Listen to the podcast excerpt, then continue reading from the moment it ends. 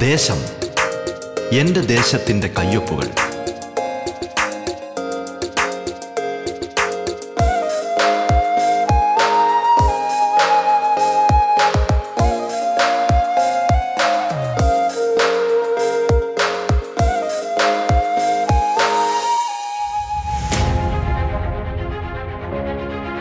നമസ്കാരം പ്രിയ ശ്രോതാക്കളെ. ദേശത്തിലേക്ക് സ്വാഗതം. പതിനഞ്ചാം നിയമസഭയിലെ ജനപ്രതിനിധികൾ അതിഥികളായി എത്തുന്ന പ്രത്യേക പരിപാടിയാണ് ദേശം. കേരളത്തിലെ നൂറ്റി നാൽപ്പത് നിയോജക മണ്ഡലങ്ങളിലൂടെ അതിന്റെ വൈവിധ്യങ്ങളിലൂടെ ജനകീയ വിഷയങ്ങളിലൂടെ വികസന പദ്ധതികളിലൂടെ സാംസ്കാരിക ചിത്രങ്ങളിലൂടെ എന്നുവേണ്ട എല്ലാ തലത്തിലുമുള്ള സമഗ്രമായ ഒരു യാത്രയാണ് ദേശം കൊണ്ട് അർത്ഥമാക്കുന്നത്. ഈ യാത്രയിൽ തങ്ങളുടെ നിയോജക മണ്ഡലത്തിന്റെ നേർചിത്രങ്ങൾ കേരളത്തിന് മൊത്തമായി പരിചയപ്പെടുത്തുന്നത് അതത് മണ്ഡലങ്ങളിലെയും ജനപ്രതിനിധികളാണ്. ഒരു നാട് വിശ്വാസപൂർവം ചുമതലകൾ ഏൽപ്പിച്ചവർ. നാടിനായുള്ള സ്വപ്നങ്ങളും കാഴ്ചപ്പാടുകളും പങ്കുവയ്ക്കുന്നിടമാണിത്. നിങ്ങൾക്കൊപ്പം ഞാൻ ധന്യലക്ഷ്മി.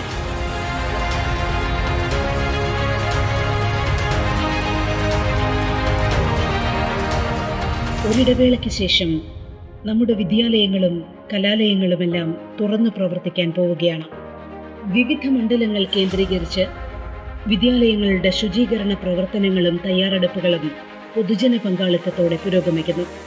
ആറ്റിങ്ങൽ നിയോജക മണ്ഡലവുമായി ബന്ധപ്പെട്ട ഇത്തരം പ്രവർത്തനങ്ങളുടെ പുരോഗതിയും വികസന പ്രവർത്തനങ്ങളുടെ തുടർച്ചയും പങ്കുവച്ചുകൊണ്ട് ഇന്ന് ദേശത്തിൽ അതിഥിയാകുന്നത് മണ്ഡലത്തിന്റെ ജനപ്രതിനിധി ശ്രീ ഒ എസ് അംബികയാണ്. സ്വാഗതം ദേശത്തിലേക്ക്.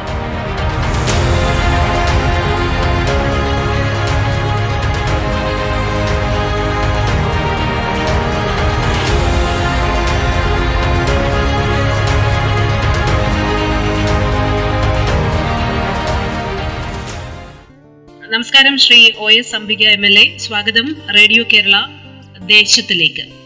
മുൻപ് സത്യൻ എം എൽ എ നടപ്പാക്കിയ പരിഷ്കാരങ്ങളും അല്ലെങ്കിൽ അദ്ദേഹം കൊണ്ടുവന്ന വികസന പ്രവർത്തനങ്ങളും ഇപ്പോ അങ്ങയുടെ മനസ്സിലുള്ള വികസന പദ്ധതികളും എങ്ങനെയാണ് സംയോജിപ്പിക്കുക?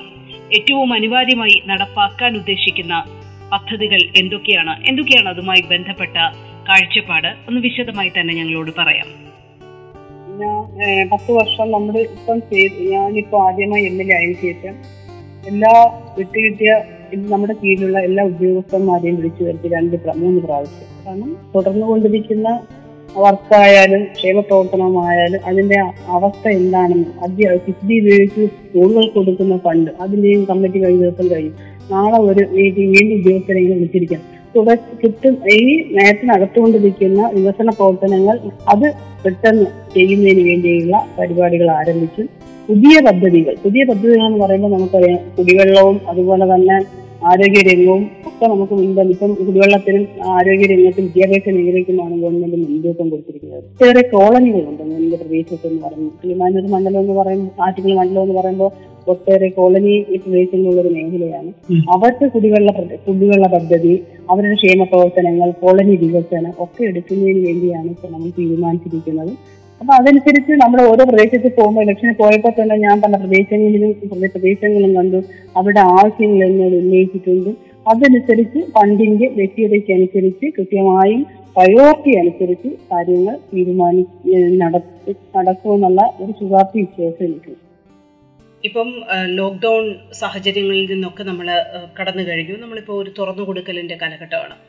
എങ്കിലും ഒരു ഘട്ടത്തിൽ ഈ അടിസ്ഥാന വർഗക്കാരായ സാധാരണക്കാരൊക്കെ ഉൾപ്പെടുന്ന ഒരു മണ്ഡലം ലോക്ക്ഡൗണിന്റെ ഒരു പരിതസ്ഥിതിയിലൂടെ കടന്നു പോകുമ്പോൾ എങ്ങനെയാണ് ആ പ്രവർത്തനങ്ങളൊക്കെ ആ മണ്ഡലത്തിൽ ഏകോപിപ്പിക്കാൻ നമുക്ക് കഴിഞ്ഞത്? അതൊരു വലിയ ടാസ്ക് ആയിരുന്നു. ഇപ്പോൾ ഒരു അധ്യായം അങ്ങോട്ട് ഇങ്ങനെ നമ്മളെ വിട്ടു പോകുന്ന ഈ സമയത്ത് അതേക്കുറിച്ചൊന്ന് ഓർക്കാമോ? തീർച്ചയായിട്ടും നമ്മുടെ അങ്ങനെയുള്ള ഗവൺമെന്റ് മാത്രം അല്ല നമ്മുടെ നാട്ടുകാരും അവരെ ദിനം പ്രതി സഹായിച്ചുകൊണ്ടിരിക്കുകയാണ്. കാരണം ഡിവൈഎഫ്ഐ എന്ന് പറയുന്ന ഒരു സംഘടന തന്നെ അവരെ ആശുപത്രിയിൽ കൊണ്ടുപോകുന്നു കിറ്റായിട്ടും ബോഡികൾ തന്നെ മറവ് ചെയ്യുന്നു.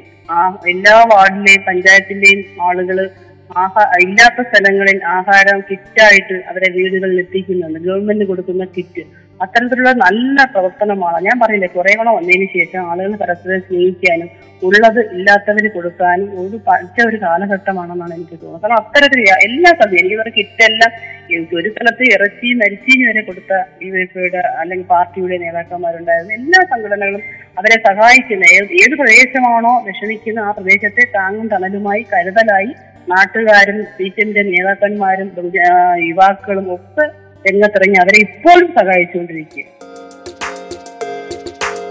നിങ്ങൾ കേട്ടുകൊണ്ടിരിക്കുന്നത് ദേശം.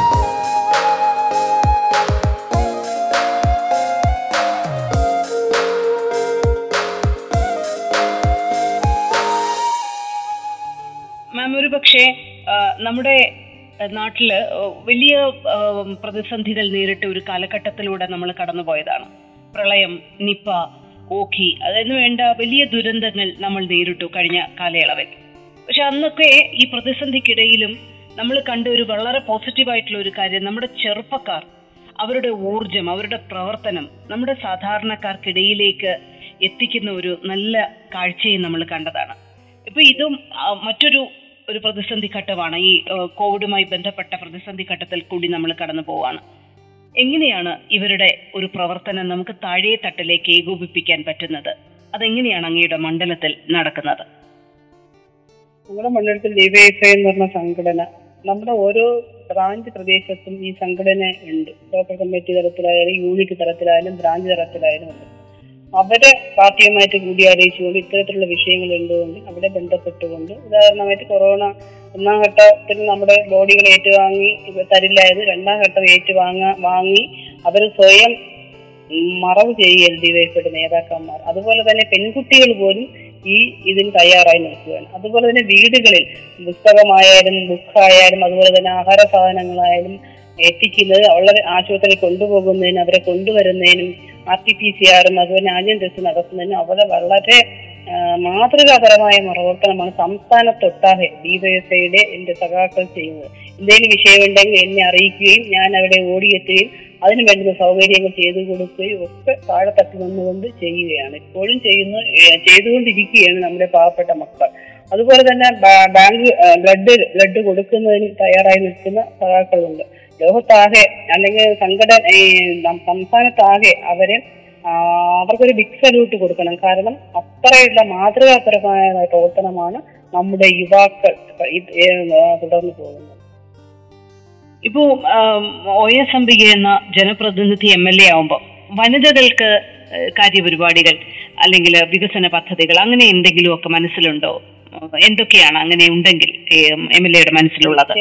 ഗവൺമെന്റ് തന്നെ പറഞ്ഞിട്ടുണ്ട്. വനിതകൾക്ക് സ്വയം- സ്വയം സംരംഭരായിക്കൊണ്ട് പദ്ധതികൾ തയ്യാറാക്കാനുള്ള പ്രോജക്റ്റ് എടുക്കാൻ വേണ്ടി ഗവൺമെന്റ് പറഞ്ഞിട്ടുണ്ട് വനിതകൾക്ക്. അപ്പം തീർച്ചയായും അവരുടെ കുറെ പേരെ ചേർത്തുകൊണ്ട് നമുക്ക് അത്തരം പ്രോജക്റ്റുകൾ ചെയ്യണമെന്ന് ആഗ്രഹമുണ്ട്. കൃത്യമായും വരും കാലങ്ങളിൽ അവരെയും കൂടെ യോജിപ്പിച്ചുകൊണ്ട് അവർ പറയുന്ന അവരുമായിട്ട് ആലോചിച്ച് അല്ലെങ്കിൽ വനിതാ വികസന കോർപ്പറേഷനുമായി ബന്ധപ്പെട്ടുകൊണ്ട് ആലോചിച്ചുകൊണ്ട് പദ്ധതികൾ ചെയ്യും. അതുപോലെ തന്നെ ഗവൺമെന്റ് വനിതകൾക്ക് പെൻഷൻ കൊടുക്കുന്ന തയ്യാറായിട്ടുണ്ട് ഗവൺമെന്റ്. അതുമായി ബന്ധപ്പെട്ടുകൊണ്ട് ഗവൺമെന്റ് പറഞ്ഞുകൊണ്ട് പെൻഷനായ വനിതകൾക്ക് ക്ഷേമ പെൻഷനായാലും അതുപോലെ തന്നെ ഇവരെ സ്വയം തൊഴിൽ കണ്ടെത്തുന്നതിനുള്ള സംരംഭങ്ങൾ തുടങ്ങാനുള്ള പദ്ധതികൾ നടപ്പിലാക്കണം എന്നുള്ളൊരു ഉദ്ദേശമുണ്ട് തീർച്ചയായും അത് സംഘടനകളുമായി ചേർന്നുകൊണ്ട് വിളിച്ചു ചേർത്തുകൊണ്ട് ഗവൺമെന്റ് പറയുന്ന കാര്യങ്ങൾ കൃത്യമായും മണ്ഡലത്തിലുടനീളം ചെയ്യാൻ ആഗ്രഹിക്കുന്നു. നിങ്ങൾ കേട്ടുകൊണ്ടിരിക്കുന്നത് ദേശം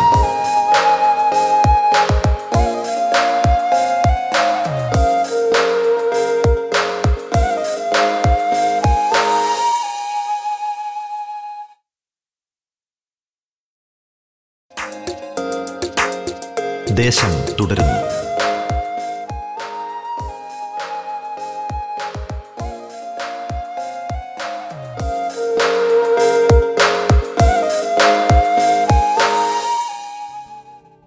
ഇപ്പോൾ എം എൽ എയെ സംബന്ധിച്ചിടത്തോളം ഇപ്പൊ രാഷ്ട്രീയ പ്രവർത്തനം പൊതുപ്രവർത്തനം ജനങ്ങൾക്കിടയിൽ ഇറങ്ങി പ്രവർത്തിക്കുക എന്നുള്ളതൊരു പുതിയ അനുഭവമുള്ള കാര്യമൊന്നുമല്ല.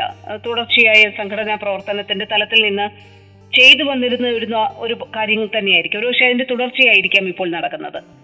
എങ്ങനെയാണ് ഇപ്പൊ എം എൽ എ ആകുമ്പോൾ ഇതുവരെ ചെയ്ത പ്രവർത്തനങ്ങൾക്ക് എന്തെങ്കിലും തരത്തിലൊരു ഒരു പുതിയ ചുമതലാ ബോധം വന്നു? എങ്ങനെയാണ് അതിനെ മനസ്സിലാക്കുന്നത്? തീർച്ചയായും ഉണ്ട്. പണ്ട് പഞ്ചായത്ത് ദിവസം ആകുമ്പോൾ എട്ട് വാർഡ് അല്ലെങ്കിൽ പത്ത് വാർഡ് ഇരുപത് വാർഡേ ഉള്ളൂ. ഇപ്പൊ ഒരു മണ്ഡലം ആകുമ്പോഴത്തേക്ക് ഇരുന്നൂറ്റി അല്ല പിന്നെ ഒരു ഒരു പഞ്ചായത്തിന് ഇരുപത് വാർഡുണ്ട് പതിനാല് വാർഡുണ്ട്. തീർച്ചയായിട്ടും ഇതൊരു പിന്നെ പഞ്ചായത്തിൽ ഒരു ബ്ലോക്കിൽ ഒരു ജനപ്രതിനിധിയായിട്ട് ഇരിക്കുമ്പോൾ ഒരു മണ്ഡലത്തിൽ നിൽക്കും. തീർച്ചയായും അതൊരു നമുക്കൊരു ഇതായിട്ട് തോന്നുന്നില്ല നമ്മൾ അടിസ്ഥാനപരമായി വർക്ക് ചെയ്ത് വന്നതുകൊണ്ട് ഒരു വിഷമം തോന്നുന്നില്ല. പക്ഷെ കൂടുതൽ സമയം കണ്ടെത്തണം പിന്നെ കൂടുതൽ കാര്യങ്ങൾ ചെയ്യണം. എങ്കിൽ മാത്രമേ മണ്ഡലത്തിൽ ഉടനീളം സമയം കൂടെ നോക്കി ഓടിയെത്താൻ നമുക്ക് സാധിക്കുകയുള്ളൂ. കാരണം ഒരു ദിവസം ഒരു പഞ്ചായത്തിൽ തന്നെ നാലും അഞ്ചും പരിപാടികളുണ്ട്. അപ്പൊ നമ്മൾ നമ്മുടെ ഒരു പ്രത്യേകിച്ച് ഒരു കൂടിയാണ്. പക്ഷെ അതെല്ലാം മറന്നുകൊണ്ട് രാവിലെ എട്ട് മണിക്കുള്ള എട്ട് മണിക്ക് തുടങ്ങിയ രാത്രി ഏഴ് എട്ട് മണി വരെ മണ്ഡലത്തിൽ മണ്ഡലത്തിലുടനീളം വീട്ടിലെ പ്രവർത്തനവുമായി ബന്ധപ്പെട്ടുകൊണ്ട് ആളുകളുടെ വിഷയങ്ങളിൽ ഇടപെട്ടുകൊണ്ട് നിൽക്കുകയാണ്. അതിനൊരു ബുദ്ധിമുട്ട് ഇതുവരെ വന്നിട്ടില്ല. ഇപ്പോ ആറ്റിങ്ങളുടെ ഒരു പൊതു സ്വഭാവം പൊതുവെ ഒരു ഇടതുപക്ഷത്തോട് ചേർന്ന് നിൽക്കുന്ന ഒരു രാഷ്ട്രീയം പറയുന്ന ഒരു മണ്ഡലം കൂടിയാണ്. അതെന്തുകൊണ്ടാണ് ആ മനസ്സ് ആറ്റിങ്ങളുടെ ഒരു സാംസ്കാരിക രാഷ്ട്രീയ ആ ഒരു സ്വഭാവം അതെങ്ങനെയാണ് എം എൽ എ വിവരിക്കുക? പാവപ്പെട്ട കർഷകരും കർഷക തൊഴിലാളികളും നമുക്കറിയാം കഴിഞ്ഞ കഴിഞ്ഞ നമ്മുടെ മണ്ഡലത്തിലെ പാവപ്പെട്ട കർഷക തൊഴിലാളികളെ ആളുകൾ സി പി എം അല്ലെങ്കിൽ ചുമപ്പ് കാണുമ്പോൾ വളരെ ആവേശം കൊള്ളുന്ന ജനങ്ങളാണ്. ആ മണ്ഡലത്തിൽ അവർക്ക് അവർ ഈ ഈ മ- ഈ ചുവന്ന ഈ സി പി എമ്മിന്റെ അല്ലെങ്കിൽ ആ കൊടി കാണുമ്പോൾ അവർക്ക് വളരെ ഒരു ഊർജമാണ് അവർക്ക്. ആ മണ്ഡലം ശരിക്കും നമ്മുടെ ആ സി പി എമ്മിന്റെ ഒരു കോട്ട തന്നെയാണ്. ഇനിയും വരും കാലങ്ങളിൽ ആ കോട്ട നിലനിൽക്കും. ജനങ്ങളും നമ്മുടെ കൂടെയാണെന്നുള്ളത് ഉറപ്പുണ്ട്. ദീർഘമായ ഒരു ദൗത്യമാണ് ഇപ്പൊ ഏൽപ്പിച്ചിരിക്കുന്നത്. വലിയ ദൗത്യമാണ് എം എൽ എ എന്നുള്ള രീതിയിൽ. അതിന്റെ സ്വഭാവം കാത്തു സൂക്ഷിക്കേണ്ടതിന്റെ ജനങ്ങളുടെ പ്രശ്നങ്ങൾ കേൾക്കേണ്ടതിന്റെ ഒക്കെ ആവശ്യങ്ങളുണ്ട്. വലിയ തിരക്ക് പിടിച്ച സമയം കൂടിയാണ്. വലിയ ചലഞ്ചിങ് ആയിട്ടുള്ള സമയമാണ്. എങ്ങനെയാണ് ഇതിനെ നേരിടാൻ ഒരു ഊർജം കിട്ടുന്നത്? എത്രത്തോളം സമയം ജനങ്ങൾക്കിടയിൽ ചെലവഴിക്കേണ്ടതായി വരാറുണ്ട്? അതെങ്ങനെയാണ് അതിനുള്ള പിന്തുണ ലഭിക്കുന്നത്? പിന്തുണ ലഭിക്കുന്നത് കൃത്യമായ വീട്ടിൽ നിന്ന് തന്നെയാണ്. ആദ്യം നമ്മുടെ നമ്മുടെ അങ്ങനെ ഒരു പൊതുപ്രവർത്തനം ഇറങ്ങുമ്പോൾ വീട്ടുകാരുടെ സപ്പോർട്ട് ഇല്ലാതെ നമുക്ക് ഒരിക്കലും പറ്റില്ല. എന്റെ കുടുംബം എന്ന് പറയുന്ന എല്ലാവരും പാർട്ടിക്കാരാ.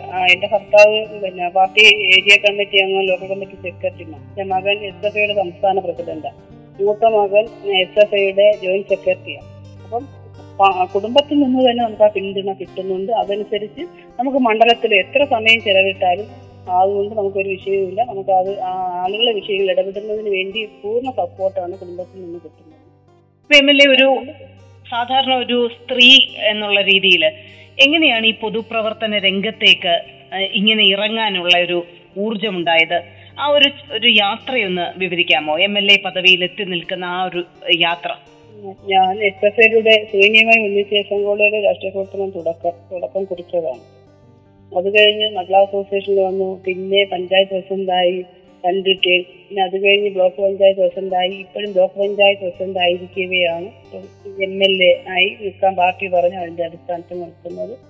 തീർച്ചയായിട്ടും പാർട്ടി തരുന്ന ഒരു അംഗീകാരമാണ്. പ്രത്യേകിച്ച് വനിത എന്നുള്ള ഒരു അംഗീകാരം തന്നെയാണ് പാർട്ടി തന്നിരിക്കുന്നത്. അത് കൃത്യമായും ഈ അഞ്ച് വർഷം പൂർണമായും മണ്ഡലത്തിലും ജനങ്ങളോടും ഒരു പ്രതിബദ്ധതയുള്ള ഒരു സഖാവായി അല്ലെങ്കിൽ എം എൽ എ ആയി മാറുമെന്ന് ഉറപ്പുണ്ട്. നിങ്ങൾ കേട്ടുകൊണ്ടിരിക്കുന്നത് ദേശം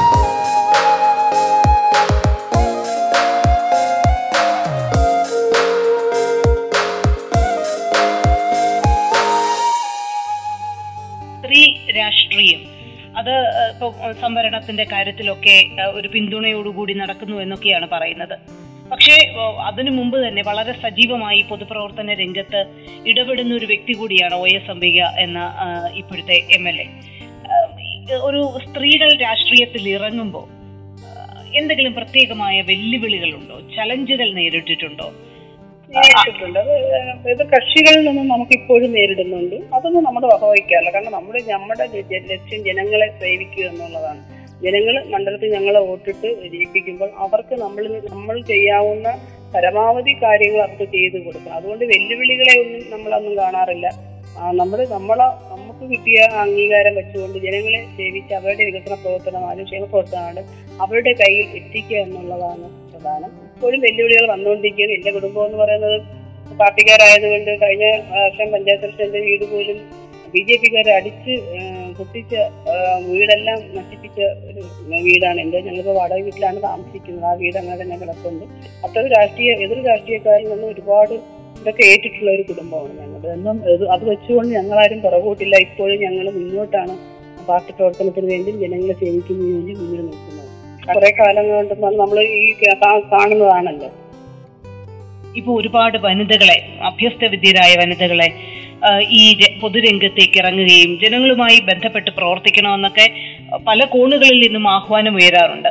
ഇപ്പോൾ പൊതുപ്രവർത്തന രംഗത്ത് നിന്നുകൊണ്ട് പ്രവർത്തിച്ച അനുഭവ സമ്പത്തോടുകൂടി ഒ എസ് അംബിക എന്ന ജനപ്രതിനിധിക്ക് ഈ സമൂഹത്തോട് എന്താണ് പറയാനുള്ളത്? അവരെ എങ്ങനെയാണ് അഡ്രസ് ചെയ്യുക? എല്ലാവരുടെയും കാഴ്ചപ്പാട് ഒരേപോലെ ആയിരിക്കില്ല. എന്നിരുന്നാലും സ്ത്രീകൾക്ക് ഇപ്പോൾ പഞ്ചായത്ത് തലത്തിലായാലും അൻപത് ശതമാനം സംവരണമുണ്ട്. ഇപ്പൊ ഞാൻ ഇപ്പൊ ഈ മണ്ഡലത്തിൽ ഇപ്പൊ എം എൽ എ ആയി ഈ മത്സരി ഞാൻ കഴിഞ്ഞ ഒരു ടേൺ മാത്രമാണ് പിന്നെ സംവരണ മണ്ഡലത്തിൽ മത്സരിച്ചത്. ബാക്കി മൂന്ന് പ്രാവശ്യവും ഞാൻ ജനറൽ സീറ്റിൽ നിന്ന് മത്സരിച്ചതാണ്. ഈ ബ്ലോക്ക് കഴിഞ്ഞ ബ്ലോക്കിൽ പുരുഷന്റെ വാർഡിൽ നിന്നാണ് ഞാൻ ജയിച്ചത്. ഈ ബ്ലോക്ക് റിസൾട്ടായത് അപ്പം അതിലൊന്നും വലിയൊരു കാര്യമില്ല. ജന നമ്മൾ മുന്നിട്ടിറങ്ങുക. ഒരുപാട് പ്രശ്നങ്ങളും ഇതൊക്കെ ആളുകൾ പറയുന്നുണ്ടെങ്കിൽ നമ്മൾ മുന്നോട്ട് പോകണം. ജനങ്ങളെ സേവിക്കണം. അല്ലെങ്കിൽ പൊതുരംഗത്ത് നമ്മൾ ശക്തരായി നിൽക്കണമെങ്കിൽ ജനങ്ങൾക്ക് എന്തെങ്കിലും ചെയ്യാൻ പറ്റുകയുള്ളൂ എന്നുള്ളൊരു ബോധം ഉള്ളത് കൊണ്ട് നമ്മൾ നിൽക്കുന്നു. അവരും മറ്റുള്ളവരും ഈ കാഴ്ചപ്പാടിലൂടെ സ്ത്രീകളായ എല്ലാവരും രാഷ്ട്രീയ രംഗത്ത് വരണമെന്നാണ് എനിക്ക് അവസരത്തിൽ പറയാനുള്ളത്. ആറ്റിങ്ങൽ നിയോജക മണ്ഡലത്തിന്റെ ജനപ്രതിനിധി ശ്രീമതി ഒ എസ് അംബികയാണ് അതിഥിയായി പങ്കെടുത്തത്. ദേശം പൂർണമാകുന്നു. നമസ്കാരം.